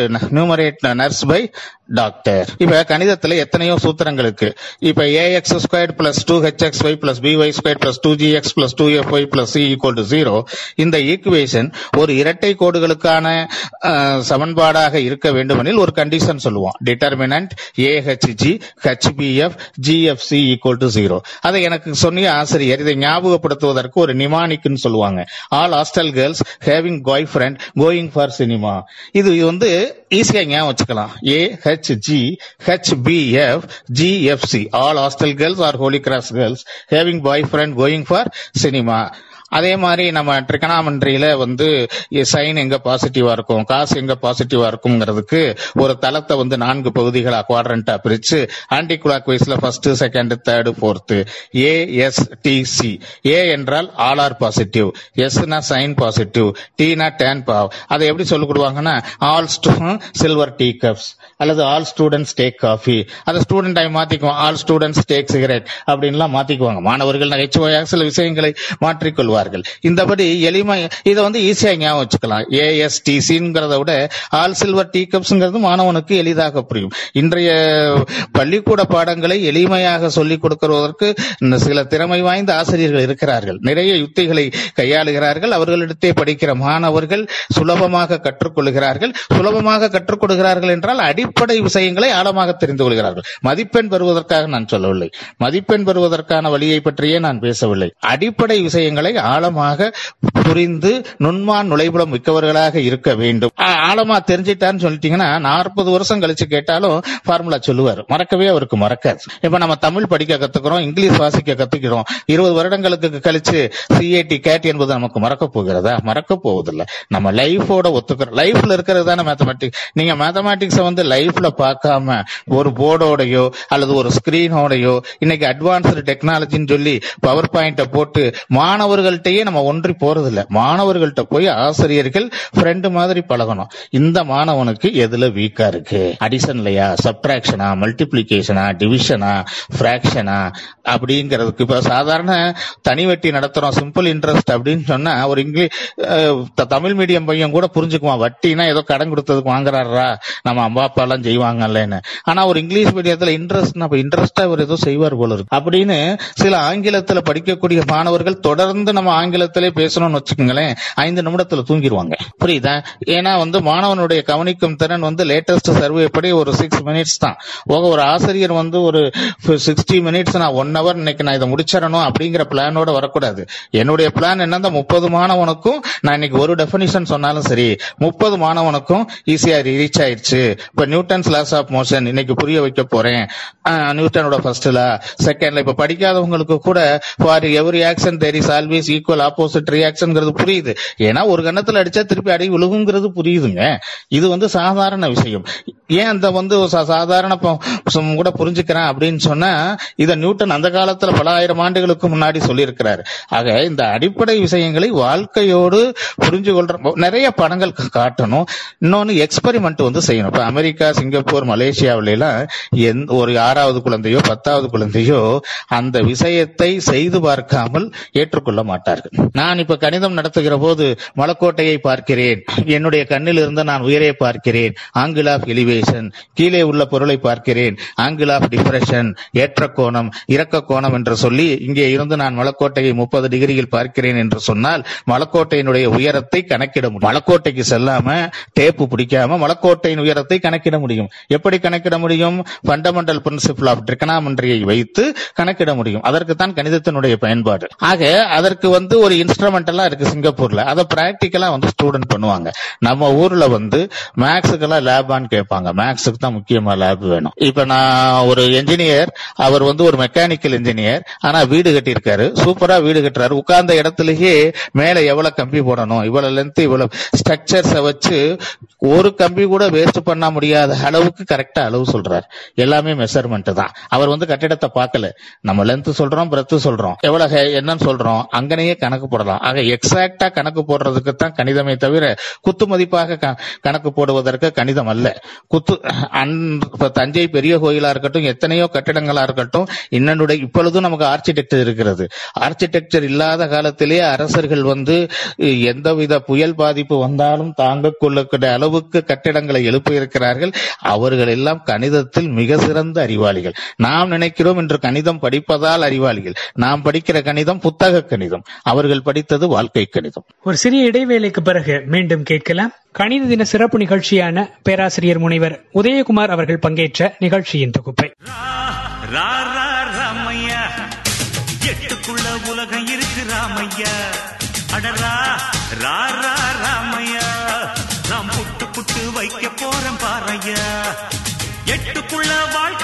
ராமையா. எட்டுக்குள்ள வாழ்க்கை இருக்கு ராமையா. புத்திக்கு எட்டும்படி சொல்ல போறேன் கேளையா. நீங்கள் இணைந்திருப்பது பசுமை தொண்ணூறு புள்ளி நான்கு உங்கள் முன்னேற்றத்திற்கான வானொலி தொடர்வது பேராசிரியர் முனைவர் உதயகுமார் அவர்கள் பங்கேற்ற கணித தின சிறப்பு நிகழ்ச்சி. நம்ம நிறைய சூத்திரம் படிக்கணும் சார் இப்போ எல்லாத்துக்குமே தெரியணும் வந்து a plus b whole square அப்படின்னு சொல்லிட்டு நிறைய அந்த மாதிரி எக்கச்சக்கமான ஃபார்முலாஸ் படிக்கணும். இதை டே டு டே லைஃப்ல எப்படி நம்ம யூஸ் பண்றது? இல்ல என்ன மாதிரியா யூஸ் பண்ணிட்டு இருக்காங்க இப்போ? இப்ப உங்களுக்கு எவ்வளவு சட்டை தைக்கணும் அப்படின்னு கேட்டீங்கன்னா இன்னைக்கு நான் சொல்றேன் நீங்க நம்ப மாட்டீங்க. இன்னைக்கு இருக்கிற மாணவர்கள்ட்ட போய் சட்டைக்கு எவ்வளவு துணி வேணும் பேண்ட்டுக்கு எவ்வளவு துணி வேணும் இன்னும் சொல்ல போனா லேடிஸ்க்கு சேரீஸ் எத்தனை மீட்டர் அப்படின்னு யார்ட்டையாவது ஒரு இருபத்தஞ்சு வயசுக்குள்ள கேளுங்க எந்த அளவும் தெரியாது. சட்டைக்கு எவ்வளவு ஒன்றரை மீட்டர் வேணுமா ரெண்டு மீட்டர் வேணுமா அஞ்சு மீட்டர் கொடுத்தா கூட வாங்கிக்குவாங்கன்னு நினைக்கிறேன். புரியுதா? ஒல்லியா நாளுக்கு எவ்வளவு துணி க- குண்டா நாளுக்கு எவ்வளவு துணின்னு கூட தெரியாது. ஏன்னு சொன்னா நமக்கு ரெடிமேட் வந்து விட்டது. ஆக ஒரு லென்த் பிரெத் இப்ப நீங்க உட்கார்ந்து இருக்கிறீங்க உங்க இட நீங்க எவ்வளவு தூரம் இடத்தை அடைச்சிருக்கீங்க அதுதான் பரப்பு இப்ப எனக்கும் உங்களுக்கும் வந்து ஒரே மாதிரியான சீட் போட முடியாது. உங்களுக்கு ஒரு கம்மியான சைஸ்ல சீட் போட்டா உட்காந்துருவீங்க எனக்கு பத்தாது. இப்ப நம்ம பஸ்ல எல்லாம் போகும்போது சில மூணு சீட் உள்ளதுல ரெண்டு பேர் தான் உட்கார்ந்துருப்பாங்க. ஆக அந்த ஏரியா வால்யூம் சர்ஃபேஸ் ஏரியா இதெல்லாம் கண்டுபிடிக்கிறதற்கு இப்ப ஏரியா ஆஃப் ஏ சர்க்கிள் வட்டத்தின் பரப்பு என்று சொன்னால் pi r square pi r square என்றுங்கிறத வந்து எப்படி கண்டுபிடிச்சாங்க அப்படிங்கிற விளக்கம் தேவையில்லை. இந்த பரப்பை இது கணக்கிட்டு கொடுக்கும். இந்த பரப்பு தெரிஞ்சதுனால எவ்வளவு துணி வாங்கலாம்? எவ்வளவு சிமெண்ட் போட்டு கலக்கணும்? பெயிண்ட் வாங்கணும்? இதுக்கெல்லாம் வந்து பரப்பு வேணும். இந்த ரூம்ல எவ்வளவு அரிசி மூட்டையை அடைச்சு வைக்கலாம் அப்படின்னா வால்யூம் தெரியணும். ஆக வால்யூம்ங்கிறது ஒண்ணுமே இல்ல. லென்த் பிரெத் ஹைட் நீளம் இன்ட்டு அகலம் இன்ட்டு உயரம். இதைத்தான் நம்ம சூத்திரம்னு சொல்றோம். சூத்திரம்னு சொன்னோன்னே நாங்க ஏதோ பெரிய வாழ்க்கைக்கு ஒத்து வராத விஷயங்களை உங்க வீட்டுல எத்தனை அரிசி மூட்டையை அடைச்சு வைக்கலாம்? அப்படிங்கிறதுக்கு ஒரு லென்த் பிரெத் வால்யூம் தெரிஞ்சு ஒரு அரிசி மூட்டையோட வால்யூம் தெரிஞ்சா வகுத்தோம்னா ரைட்டா இப்ப உங்க வயிறோட கெப்பாசிட்டி ஒரு கிலோ அப்படின்னு சொன்னா ஒரு இட்லி நூறு கிராம்னு சொன்னா உங்களுக்கு பத்து இட்லிக்கு மேல சாப்பிட முடியாது. நீங்க சாப்பிட விரும்பலாம். ஆனா என்ன செய்ய முடியாது? சாப்பிட. ஏன்னா வயிற்றோட கெப்பாசிட்டி ஒண்ணுமே சாப்பிடாத குழந்தைக்கு ஒரு ஒல்லியா ஒரு சில குழந்தைகள் இயல்பாவே சாப்பிட முடியாது. அவங்களுக்கு முந்நூறு கிராம் தான் கெப்பாசிட்டினா மூணு இட்லி தான் சாப்பிடும். ஏன்? சில பேரை பார்த்தா நமக்கு கேவலமா தெரியும். ரெண்டு இட்லி ஒரு இட்லி தான். அவங்க கெப்பாசிட்டி வயிறு அவ்வளவுதான். அந்த ஒரு கிலோ சாப்பிட்றவங்களை பார்த்தா அவங்களுக்கு கெப்பாசிட்டி அதிகம். ஆக ஏரியா கருவுடு சர்வ் எல்லாமே இது லைஃப் ஓரியன்ட் எவ்வளவு பேண்ட் தைக்க ட்ரெஸ் சட்டுக்கு எவ்வளவு ஆகும் சேரீக்கு எவ்வளவு ஆகும் வீடு கட்டுறதுக்கு என்ன டைமென்ஷன்ல லென்த் பிரெத் வால்யூம் இது எல்லாமே மேத்தமெட்டிக்ஸ் தான். ஒரு சிறிய இடைவேளைக்கு பிறகு மீண்டும் கேட்கலாம். கணித தின சிறப்பு நிகழ்ச்சியான பேராசிரியர் முனைவர் உதயகுமார் அவர்கள் பங்கேற்ற நிகழ்ச்சியின் தொகுப்பை. ரா ரா ராமையா. எட்டுக்குள்ள உலகம் இருக்கு ராமையா. அடரா ரா ரா ராமையா.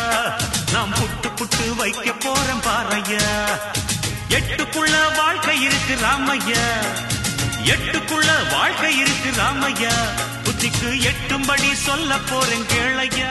நீங்கள் இணைந்திருப்பது பசுமை தொண்ணூறு புள்ளி நான்கு உங்கள் முன்னேற்றத்திற்கான வானொலி தொடர்வது பேராசிரியர் முனைவர் உதயகுமார் அவர்கள் பங்கேற்ற கணித தின சிறப்பு நிகழ்ச்சி. சூத்திரம் பத்தி சொல்லிட்டீங்க. இதுக்கப்புறம் நம்ம நிறைய படிக்கிறோம். அந்த சைன் தீட்டா காஸ் தீட்டா அதுவும் இல்லாம அப்புறம் போயிட்டு இன்டகரல் டிஃபரன்ஷியல் இப்படின்னு நிறைய படிச்சுட்டே இருக்கும். இது எனக்கு ஒருத்தவங்க என்கிட்ட கேட்டாங்க இந்த டிஃபரன்ஷியல் இன்டகரல் எல்லாம் படிக்கிறோம்லப்பா இது எதுக்கு? நம்ம டே டு டே லைஃப்ல இது எப்படி யூஸ் பண்றோம்? அப்படி ஒன்றும் நம்ம யூஸ் பண்ற மாதிரி தெரியலையே அப்படின்னு சொல்றாங்க. இப்ப இதுக்கான பதிலா உங்களுது என்ன சார் மாற்றம் ஒன்றே மாறாது. லைஃப்ல எல்லாமே மாறிக்கிட்டே தான் இருக்கும். மனிதனுடைய குணநலன்கள் கூட மாறும். நீங்க கூட இன்னைக்கு என்னை நல்லவனா பார்க்கலாம் நான் நாளைக்கு மாறலாம். மனிதன் வந்து மாற்றத்திற்கு உட்பட்டவன் தான் ஆக இன்றைக்கு ஒரு இருபது வயதுக்கு ஒரு இருபத்தஞ்சு வயதுல ஒரு மாணவனுக்கு கல்யாணம் ஆகுது. கல்யாணத்துக்கு முன்னாடி ஒவ்வொரு சைஸ்ல இருப்பாங்க. கல்யாணத்துக்கு பின்னாடி ஒரு சைஸ்ல இருப்பாங்க. ஆக அந்த வளரு மாறுகின்ற வீதம் இப்ப கிளைமேட் மாறுது. அல்லது வண்டியில போயிட்டு இருக்காரு ஸ்பீடு மாறுது அதைத்தான் நம்ம வெலாசிட்டின்னு சொல்றோம். வெலாசிட்டி அப்படின்னு சொன்னா என்ன சொல்றோம்? Change in speed with respect to time change in speed with respect to time அதுதாங்க டிஃபரன்சியேஷன் எங்கெங்க மாற்றம் வருகிறதோ டிஃபரன்சியேஷன் என்று சொன்னால் இப்ப வந்து ஒரு ப- பலூன்னா காத்திருக்கிறோம். கொஞ்சம் கொஞ்சமா ஏறும். அப்ப முத எவ்வளவு ஏறுது? மொத்தமா எவ்வளவு ஏறும்? அப்ப அந்த காத்து அடிச்சதுனால ரேடியஸ் இன்க்ரீஸ் ஆனதுனால வால்யூம் இன்க்ரீஸ் ஆகும். ரேடியஸ் முத வந்து காத்தே இல்ல. காத்து அடிக்க அடிக்க என்ன ஆகுது? ரேடியஸ் கூடுது. ரேடியஸ் கூடுனதுனால வால்யூம் கூடுது. ஆக change in volume with respect to time ஆக வால்யூம்ல என்னதான் சொன்னேன் கல்யாணத்துக்கு முன்னாடி எப்படி இருந்தாரு? கல்யாணத்துக்கு பின்னாடி இவருடைய ஏரியா இவருக்கு பேண்ட் பத்தாம போயிருக்கும் ஷர்ட் பத்தாம போயிருக்கும். இந்த மாற்றத்தை எல்லாம் நம்ம என்ன செய்யலாம்? கண்டுபிடிக்கலாம். கிளைமேட் மாறுது. இப்ப வந்து ஷேர் மார்க்கெட் மாறுது. ஒவ்வொரு மாற்றங்களையும் இப்ப மாற்றங்கள் சொன்னா பழைய ரெக்கார்டை வச்சு. அப்படியே இப்ப ஆயிரத்தி தொள்ளாயிரத்தி எண்பதுல எவ்வளவு மக்கள் தொகை எண்பத்தஞ்சுல எவ்வளவு தொண்ணூறுல இதே மாதிரி பேட்டர்னில் போனால் ரெண்டாயிரத்தி முப்பதில் எவ்வளவு மக்கள் தொகை இருக்கும் என்பதை டிஃபரன்சியேஷனை பயன்படுத்தி கணக்கு அதாவது எதிர்காலத்தை க- கணக்கிடுவதற்கு. This is a forecasting technique அதே மாதிரி இன்டகிரேஷன் அப்படின்னு சொன்னீங்கன்னா இப்ப நீங்க உட்கார்ந்து இருக்கிற இடத்த வீட்டுல போய் படம் வரைஞ்சு பாத்தீங்கன்னு சொன்னா அது ஒரு சதுரமாகவோ சுபகமாகவோ நிச்சயமாக இருக்காது. அது வந்து ஒரு ஒழுங்கற்றமா தான் இருக்கும். இரகுலர் கரும் இரகுலர் க்ளோஸ்டு கரும் இதுக்கு எப்படி ஏரியா கண்டு இப்ப நமக்கு எதுக்கு சூத்திரம் இருக்கு? சதுரமா இருந்துச்சுன்னா பக்கம் இன்ட்டு பக்கம். அதாவது நீளம் இன்ட்டு அகலம். அங்க வந்து ரெண்டும் சமமா இருக்கிறதுனால பக்கம் இன்ட்டு பக்கம். செவ்வகம்னா நீளம் இன்ட்டு அகலம். ஆனால் நீங்க உட்கார்ந்து இருக்கிற சீட்டை படம் வரைஞ்சு பார்த்தா அது சதுரமாகவோ செவ்வகமாகவோ அல்லது வட்டமாகவோ கியூ கனசதுரம் எந்த அமைப்பிலும் இருக்காது. நாம் படித்தவை எல்லாம் ஒழுங்கானவை. இதைத்தான் நம்ம யூக்ளீடியன் ஜாமெண்ட்ரியில படிப்போம். அது வந்து எல்லாம் regular object cube cuboid sphere cylinder இப்படி. கோன் அப்படி. ஆனா நம்ம லைஃப்ல பார்க்கக்கூடியது என்னது? இர்ரெகுலர் இப்ப வந்து ஒரு பேஷண்ட்டுக்கு ஹார்ட் ப்ராப்ளம் வருது. டாக்டர்கிட்ட போறாரு உடனே இசிஜி எலக்ட்ரோ கார்டியோகிராம் எடுக்க சொல்லுவாரு. அவர் வி த்ரீ வி இதெல்லாம் பார்ப்பாரு. அப்ப அந்த இடத்துல கருவு வந்து திடீர்னு பிளக்சுவேஷன்ஸ் இருக்கும். ஆக இந்த பிளக்சுவேஷன்ஸ் எல்லாம் எப்படி? அப்படிங்கிறதுக்கும் இந்த இர்ரெகுலர் கருவுக்கு ஏரியா சர்ஃபேஸ் ஏரியா இப்ப சில பேர்லாம் வித்தியாசமான சைஸ்ல வாரம் இறக்கி வீடு கட்டியிருப்பாங்க. ஒன்னு இந்த அஞ்சு அஞ்சு சைடு ஆறு side hexagon octagon nonagon decagon இப்படி இல்லாம ஒவ்வொன்றும் ஒவ்வொரு சைஸ்ல வித்தியாசமா செ- செய்வோமே அப்படின்னு ஒரு ஒழுங்கட்ட ஒழுங்கானதுன்னு சொன்னா எல்லா பக்கமும் சமமாக இருக்கணும். சதுரம் செவ்வகமும். அந்த மாதிரி இல்லாம கட்டியிருப்பாங்க. அதுக்கெல்லாம் சூத்தனது பரப்பு காணணும் அல்லது கன அளவு வால்யூம் காணணும்னு அப்படின்னு சொன்னா இந்த இன்டகிரேஷன் இன்டகிரேஷன் சொல்லிட்டாவே சம்மேஷன் சம்மேஷன்னா சி- சின்ன சின்னதா இருக்கக்கூடிய இன்ஃபைனைட்டா கூட்டுறது. ஃபைனைட்டா கூட்டுறது இல்ல எண்ணிலடங்காதவற்றை கூட்டுவதுதான் என்னது? சம்மேஷன் சம்மேஷன்ல முதல் எழுத்து எஸ் அந்த எஸ் இப்படி வளைஞ்சு இருக்கிறதுனால தான் இன்டகிரல் சிம்பிளை நம்ம இப்படி போடுறோம். சோ இன்டகிரல் அப்படிங்கிறது எண்ணிலடங்காதவற்றை கூட்டுவதற்கான ஒரு பயன்பாடு. ஒரு சிறிய இடைவேளைக்கு பிறகு மீண்டும் கேட்கலாம். கணித தின சிறப்பு நிகழ்ச்சியான பேராசிரியர் முனைவர் உதயகுமார் அவர்கள் பங்கேற்ற நிகழ்ச்சியின் தொகுப்பை. எட்டுக்குள்ள உலகம் இருக்கு ராமையா. அடரா ரா ரா ராமையா. நாம் புட்டு புட்டு வைக்க போறோம் பாறையா. எட்டுக்குள்ள வாழ்க்கை இருக்கு ராமையா. எட்டுக்குள்ள வாழ்க்கை இருக்கு ராமையா. புத்திக்கு எட்டும்படி சொல்ல போறேன் கேளையா. நீங்கள் இணைந்திருப்பது பசுமை தொண்ணூறு புள்ளி நான்கு உங்கள் முன்னேற்றத்திற்கான வானொலி தொடர்வது பேராசிரியர் முனைவர் உதயகுமார் அவர்கள் பங்கேற்ற கணித தின சிறப்பு நிகழ்ச்சி. சார் அடுத்து நான் உங்கள்ட்ட கேட்கணும்னு நினைச்சது இந்த பூஜ்ஜியம். பூஜ்ஜியம் அப்படிங்கிறது ஒரு மர்மமான நம்பர்னு சொல்லிட்டு ஒரு சிலவங்க சொல்லுவாங்க. ஏன் அப்படின்னு பாத்தீங்கன்னா இப்போ பூஜ்ஜியத்தை முன்னாடி வச்சிட்டோம்னா அதுக்கு மதிப்பு இருக்காது. அதே ஒண்ணுக்கு பின்னாடி வச்சிட்டோம்னா பத்து. இன்னொன்று சேர்த்தா நூறு அப்படின்னு சொல்லிட்டு பின்னாடி வைக்கும்போது மதிப்பு கூட்டிகிட்டே போகுது. பட் முன்னாடி வைக்கும்போது மதிப்பே இருக்க மாட்டேங்குது. இதே இது புள்ளிக்கு அப்புறம் வச்சிட்டோம்னாலும் குறைஞ்சிக்கிட்டே பூஜ்ஜியமா வச்சுக்கிட்டே போனோம்னா குறைஞ்சிக்கிட்டே போயிடும் புள்ளி இல்லாம பூஜ்ஜியமா போட்டா கூடிக்கிட்டே போகுது. அதுவும் இல்லாம இது இந்தியர்கள் தான் கண்டுபிடிச்ச ஒரு நம்பர் அப்படின்னு சொல்லி பூஜ்ஜியத்தை சொல்றாங்க. ராமானுஜம் ஆசிரியரை பார்த்து என்ன கேட்கிறார் என்று சொன்னால் நான்கை நான்கால் வகுத்தால் ஒன்று என்கிறீர்கள் நான்கை இரண்டால் வகுத்தால் இரண்டு என்று சொல்லுகிறீர்கள் ஜீரோவை ஜீரோவால் வகுத்தால் என்ன ஆகும் என்று கேட்கிறார். ஜீரோவை எந்த நம்பராலும் பெருக்கினால் ஜீரோ வரும். ஜீ ஆக நாளை நாளை இரண்டால் வகுத்தால் இரண்டு வரும். Four by two equal to டூன்னு ஏன் சொல்றோம்? Cross multiply two into two போட்டா ஃபோர் வந்துடும் ஆக எந்த மேல ஒரு நம்பர் கீழே ஒரு நம்பர் ஈக்குவல் டு எழுதுனா கீழே இருக்கிறதையும் ஈக்குவல் டுக்கு அங்கிட்டு இருக்கிறதையும் பெருக்குனா இந்த பக்கம் இருக்கிற நம்பர் கிடைச்சிரும். ஆக four by zero equal to ஒரு நம்பர் கேன்னு போட்டீங்கன்னா four by zero equal to கேன்னு போட்டீங்கன்னா கே இன்ட்டு ஜீரோ ஃபோர் வராது. வரவே வராது. அதே மாதிரி இப்ப நாலு பை இரண்டு ரெண்டுன்னா நாலு ரூபாய் வச்சிருக்கிறேன் ரெண்டு பேருக்கு கொடுக்க போறேன் ஆளுக்கு ரெண்டு ரூபாய் கிடைக்கும். இது அர்த்தமுள்ள விஷயம். நாலு ரூபாய் வைத்திருக்கிறேன் ஜீரோ பேருக்கு கொடுக்க போகிறேன் என்று சொன்னால் இது அர்த்தமற்ற பேச்சு. ஏனால் ஒரு கை ஒரு கால் ஒரு கண்ணு இருந்தா கூட ஒருத்தன் தான். ஆக நாலு ரூபாய் வகுத்து ஜீரோ பேருக்கு கொடுக்க போகிறேன் அப்படி என்பது அர்த்தமற்ற பேச்சு. இதற்கு வந்து நம் நாம் தெரியாதவற்றைத்தான் இன்ஃபினிட்டி என்று எழுதுகிறோம். இன்ஃபினிட்டியினுடைய அர்த்தம் மிகப்பெரிய எண்ணாகவும் சில சமயம் சித்தீகரிக்கப்படும். உண்மையான அர்த்தம் இன்ஃபினிட்டி என்பது ஒரு நம்பர் கிடையாது. அது ஒரு குறியீடு. அது ஒரு சிம்பிள் தெரியாது என்று சொ பெரும்பாலும் நம்ம வாழ்க்கையில நிறைய விஷயங்களை தெரியாதுன்னு சொல்லிட்டு சொல்ல ஒப்புக்க மாட்டோம். நமக்கு அந்த அளவுக்கு மனப்பான்மை இல்லை. தெரியாதுன்னு சொல்றத தெரியாதுங்கிறது எப்படி? அப்படிங்கிறதுக்கு ஒரு சிம்பிள் தான் இன்ஃபினிட்டி ஏன்னா அதுக்கு ஒரு நீங்க வேல்யூ கொடுக்க முடியாது. தெரியாதுன்னு சொல்லியாச்சு. நீங்க வேல்யூ கொடுத்துட்டீங்கன்னு சொன்னா இப்ப இப்படி எழுதுறீங்கன்னு வச்சுங்க இன்ஃபினிட்டி ஈக்குவல் டு இன்ஃபினிட்டின்னு எழுத முடியாது. இங்கிட்டும் இன்ஃபினிட்டி தான் போட்டிருக்கீங்க. அங்கிட்டும் இன்ஃபினிட்டி தான் போட்டிருக்கீங்க. இடையில ஈக்குவல் டு போட முடியாது. போட்டீங்கன்னு சொன்னா இங்கிட்டு ஃபோர் பை ஜீரோ எழுதுவேன். அங்கிட்டு ஃபைவ் பை ஜீரோ எழுதுவேன். ஜீரோ ஜீரோவை கேன்சல் பண்ணி நாலு ஈக்குவல் டு அஞ்சு வந்துடும் ஆக இன்ஃபினிட்டி என்பது ஒரு சிம்பலே தவிர ஒரு நம்பர் கிடையாது. அதிலும் இன்னும் ஒரு படி மேல போனீங்கன்னு சொன்னா ஜீரோ பை ஜீரோ முத சொன்னதே அர்த்தமற்றது. ஜீரோ ரூபாய் வச்சிருக்கேன். ஜீரோ பேருக்கு கொடுக்க போறேன். அப்படி அதனாலதான் இதை வந்து நீங்க உங்களுடைய லாங்குவேஜ்ல சொன்ன மாதிரி இது மர்மம் ஏன்னா நீங்க என்ன வச்சிருக்கீங்க ஒன்னும் இல்லைங்கிறீங்க. ஒன்றும் இல்லாதவருக்கு கொடுக்க போறேங்கிறீங்க. அப்ப இவர் ஒரு மாதிரியான ஆள் போல அப்படின்னு கேட்கிறவங்க ஏதோ ஒன்றை வைத்து யாரோ ஒருவருக்கு ஒருவருக்கோ பலருக்கோ கொடுப்பதுதான் நம்மளுடைய வழக்கம்.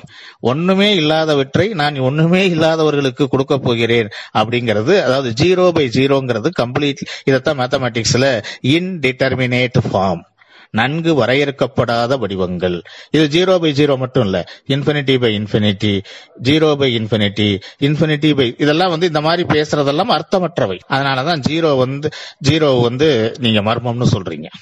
ஒரு சிறிய இடைவேளைக்கு பிறகு மீண்டும் கேட்கலாம். கணித தின சிறப்பு நிகழ்ச்சியான பேராசிரியர் முனைவர் உதயகுமார் அவர்கள் பங்கேற்ற நிகழ்ச்சியின் தொகுப்பை. உலகம் இருக்கு ராமையா.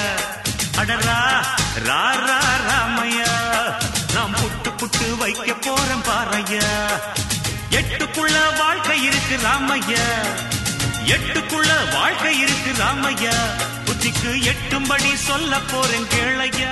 நீங்கள் இணைந்திருப்பது பசுமை தொண்ணூறு புள்ளி நான்கு உங்கள் முன்னேற்றத்திற்கான வானொலி தொடர்வது பேராசிரியர் முனைவர் உதயகுமார் அவர்கள் பங்கேற்ற கணித தின சிறப்பு நிகழ்ச்சி. சார் ரொம்ப நன்றி அப்படிங்கிற வார்த்தை பத்தாது அப்படின்னு நினைக்கிறேன். ஏன்னா உங்களோட ஸ்பீச்ல இருந்து நான் நிறைய புதுசா தெரிஞ்சுக்கிட்டேன். சில மேத்தமெட்டிக்ஸை நீங்க மாத்தி சொல்றது எனக்குமே புதுசா தான் இருந்தது. எங்களை காட்டிலும் அதாவது சாதாரண மக்களை காட்டிலும் ஆசிரியர்களுக்கு நிறைய சொல்லியிருக்கீங்க அப்படிங்கிறது எனக்கு ரொம்ப ஒத்துக்கக்கூடிய ஒரு உண்மை. நிறைய விஷயங்கள் மாத்தி சொல்லி இருந்திருக்கீங்க ஸ்டூடெண்ட்ஸ் கிட்ட கொண்டு போய் சேர்க்க வேண்டிய ஒரு ப்ரோக்ராமா இதை நான் ஃபீல் பண்றேன். ரொம்ப நன்றி சார் நன்றி. இன்னொரு விஷயம் இன்றைய மாணவர்களுக்கு பெற்றோர்கள் என்ன செய்யணும் அப்படின்னு சொன்னா மாணவர்களுக்கு பணம் சம்பாதிப்பதையும் பதவி சம்பாதத்தான் இந்த படிப்பு என்பதை மனதில் இருந்து அகற்ற வேண்டும். அன்றைய ஐன்ஸ்டீனா இருக்கட்டும் ராமானுஜமா இருக்கட்டும் லேப்லாஸா இருக்கட்டும் எத்தனையோ ஆராய்ச்சிகள் நியூட்டனா இருக்கட்டும் அவர்கள் எல்லாம் நாம் இதை கண்டுபிடித்தால் இவ்வளவு பதவி கிடைக்கும் இவ்வளவு பணம் கிடைக்கும் இவ்வளவு டாலர் கிடைக்கும் என்று அவர்கள் ஆராய்ச்சியிலே ஈடுபடவில்லை. அவர்கள் அடிப்படை விஷயத்தை புரிந்து கொண்டதால் இதை இப்படி செய்தால் என்ன ஆகும்? அப்படி தாமஸ் ஆல்வா எடிசனாக இருக்கட்டும். அவர்கள் பணத்தையும் பதவியையும் எதிர்பார்க்காமல் ஆராய்ச்சி செய்ததால் தான் இத்த வியப்பர் உலகத்திற்கு உலக சமுதாயத்திற்கே பயன்படுகிற கண்டுபிடிப்புகள் வந்தது. ஆக பெற்றோர்கள் மாணவர்களை எந்த வகையிலே ஊக்கப்படுத்த வேண்டும் என்று சொன்னால் ஒவ்வொரு விஷயத்தையும் ஆழமாக புரிந்து கொள். தமிழ் ஆங்கிலமாக இருந்தால் அர்த்தம் புரிந்து படிக்க எழுத பேச வேண்டும். கணிதம் அறிவியலாக இருந்தால் எக்ஸ்பெரிமெண்ட் செய்து ஏ why when where how what இந்த மாதிரி அனைத்து கேள்விகளுக்கும் பதில் தரக்கூடிய ஒரே பாடம் கணிதம் தான் ஆக இந்த கேள்வியை கேட்பதற்கு மாணவர்களையும் அனுமதிக்க வேண்டும். தெரிந்த கேள்விக்கு நாம் பதில் சொல்ல வேண்டும். தெரியாத கேள்விகளுக்கு முயற்சி செய்து பதிலளிக்க வேண்டும். ஆசிரியர் என்பவர் எல்லாத்தையும் தெரிந்திருக்க வேண்டும் என்கின்ற அவசியமும் இல்லை. ஆனால் தெரியாத பொழுது அதற்கு பதிலளிக்க அடுத்த நேரம் முயற்சிக்க வேண்டும். பெற்றோர்களும் மாணவர்களை அடிப்படை அறிவை தெரிந்து கொள்கிற அளவுக்கு ஊக்கப்படுத்த வேண்டும். ஒவ்வொரு நேரமும் உன்னுடைய மதிப்பெண் எவ்வளவு? நீ கிளாஸ்ல ஃபர்ஸ்ட் வந்துட்டியா? செகண்ட் வந்துட்டியா? நீ என்ஜினியர் ஆகணும். உங்களுடைய ஆசைகளை மாணவர்கள் மீது திணிக்காதீர்கள். அப்படி என்றால் எல்லாரும் என்ஜினியரும் டாக்டரும் ஆகிவிட்டால் தாமஸ் ஆல்வா எடிசன் எங்கிருந்து வருவார்? நியூட்டன் எங்கிருந்து வருவார்? ராமானுஜம் எங்கிருந்து வருவார்? அறிவியலை அடிப்படை அறிவியலினுடைய அடிப்படை கூற்றுகளை கோட்பாடுகளை மாணவர்கள் நன்கு புரிந்து கொண்ட இன்றைய நம்ம கிராமத்து மாணவர்களுக்கு அபரிதமான சக்தி இருக்குங்க. நீங்க வந்து கிராமத்து மாணவர்களுக்கு சயின்ஸ் எக்ஸிபிஷன் வைக்கும் போது நாங்கள்லாம் பார்த்திருக்கோம். நாங்க இங்க தேசிய அறிவியல் தினம் வேற கொண்டாடுறோம். சாதாரண ஒரு சின்ன ஒரு பெரிய மாடல் ஒரு ஐயாயிரம் ரூபாய் செலவுல நம்ம கிராமத்து மாணவன் ஒரு ஐந்து ரூபாயில வந்து அதை செஞ்சுட்டு வந்து ஸ்டேஜில் வைப்பான் பாருங்க. அவ்வளவு அருமையாக இருக்கும். ஆக நம்ம கிராமப்புற மாணவர்களுக்கும் சரி நல்ல ஒரு சக்தி இருக்கு. ஆனா அவர்களுக்கு என்னது? கருத்துக்களை வந்து புரிய வைக்கணும். இப்ப எத்தனையோ பேர் சைக்கிளை வந்து வடிவமைக்கிறாங்க. Electric car வடிவமைக்கிறாங்க. காலேஜில் படிக்கிற என்ஜினியர்ஸ் வந்து விதவிதமான கருவிகளை கண்டுபிடிக்கிறாங்க. ஆட்டோ கண்டுபிடிக்கிறாங்க. இதெல்லாம் நம்ம பேப்பர்ல படிக்கிறோம். ஆனா என்ன? அவர்களை நாம் வளர்த்து விட தயாராக இல்லை. வளர்ந்து மேலே செல்ல போகிற போது ஒரு ஆதிக்க சக்தி அங்கே தடுக்கிறது. இந்த கிராமத்து மாணவனை ஊக்கப்படுத்துவதற்கு ஒரு கிராமத்துல இருந்து வந்திருக்கான். டவுசர் சட்டையெல்லாம் ஒரு அழுக்கா போட்டிருக்கான். டவுசர் சட்டை அழுக்கு என்பது முக்கியமல்ல. அவன் கண்டுபிடித்து அவன் புரிந்த விஷயங்களை எவ்வாறு சொல்லுகிறான். ஐந்து ரூபாயிலே நீங்கள் ஐயாயிரம் ரூபாய்க்கு செய்து மாடலாக கல்லூரியிலும் பள்ளியிலும் வைத்திருக்கவற்றை ஐந்து ரூபாயிலே செய்து அவன் சாத அந்த- அது அந்த என்ன மாதிரி மெட்டீரியல் யூஸ் பண்ணணும் அந்த கான்செப்டுக்குங்கிறது அஞ்சு ரூபாயை வச்சு விளக்குறான். நான் எத்தனையோ சயின்ஸ் எக்ஸிபிஷன்ல வந்து கிராமத்து அவர்கள் ஆனா என்னன்னா அவனுக்கு ஒரு வந்து கிராமம் கிராமத்து மாணவன் கிராமத்து பள்ளி மாணவன். நமக்கு ஒரு மனசுல ஒரு இது இருக்கு. கிராமத்து மாணவன் கிராமத்துப்புற ஆசிரியர் இவர்கள் எல்லாம் சரி இருக்க மாட்டார்கள் என்று. ஆனால் அங்கேதான் திறமை இருக்கிறது. அந்த மாணவர்களை ஊக்கப்படுத்துகின்ற வகையில வந்து நாம் அடிப்படை கோட்பாடுகளை கத்துக்கணும். பெற்றோர்கள் வந்து மாணவர்கள் மீது கருத்துக்களை திணிக்கக்கூடாது. அறிவியலையும் கணிதத்தை அறிவியலும் கணிதமும் ஒன்றுக்கொன்று பிணைந்தது. அதனாலதான் மேத்தமேட்டிக்ஸ் வந்து குயின் ஆஃப் சயின்சஸ் என்று சொன்னார்கள். இன்னைக்கு நம்ம லேப்ராஸ்கோபி மூலியமா ஓட்ட போட்டு சர்ஜரி பண்றோம். அந்த காலத்துல ஒரு பெரிய ஒன்பது இன்ச்சுக்கு ஓபன் பண்ணி ஏகப்பட்ட பிளட் வேஸ்ட் பண்ணி பதினைந்து நாள் ஆஸ்பத்திரியில இருந்து நோயாளி எந்திரிச்சு நடக்க முடியாத அளவுக்கு இன்னைக்கெல்லாம் ஆபரேஷன் பண்ணி ஒரு மணி நேரத்துல வெளியே போகலாம். லேப்ராஸ்கோபி உள்ள இருக்கிற பெரிய பொருளை ஒரு point nought nought one millimetre size ஓட்ட போட்டு சர்ஜரி பண்றோம். கம்ப்யூட்டரை பார்த்துக்கிட்டே தான் டாக்டர் ஆப்ரேட் பண்றாரு. அவ்வளவு பொருளை எடுக்கிறோம். அவ்வளவு உபகரணங்களை கண்டுபிடிச்சிருக்கிறோம். சமுதாயத்திற்கு இது அத்தனையிலையும் பார்த்தீங்கன்னு சொன்னா கணிதமும் அறிவியலும் அதனுடைய பங்கு ரொம்ப முக்கியமானது. ஆக ம- அடிப்படை கருவிகளை கற்றுக்கொள்வதற்கு அறிவியல் தானே பிஎஸ்சி தானே என்று நினைக்காமல் அறிவியலை வைத்து இந்த ஒரு சமுதாயத்தை வளர்ப்பதற்கு பெற்றோர்களும் ஆசிரியர்களும் துணை புரிய வேண்டும் என்று கேட்டு வாய்ப்புக்கு நன்றி கூறி முடிக்கிறேன். நீங்கள் இணைந்திருப்பது பசுமை தொண்ணூறு புள்ளி நான்கு. உங்கள் முன்னேற்றத்திற்கான வானொலி இவ்வளவு நேரம் நம்ம கூட பேராசிரியர் பேசிட்டு இருந்தாங்க. நிறைய விஷயங்களை புதுமையா என்னெல்லாம் கத்துக்கணும் ஆசிரியர்கள் எப்படி கிளாஸ் எடுக்கணும் மாணவர்கள் எப்படி புரிஞ்சு படிக்கணும் அப்படிங்கறதெல்லாம் கணிதம் எப்படி வாழ்க்கையோட ஒன்றி இருக்கு அப்படிங்கறத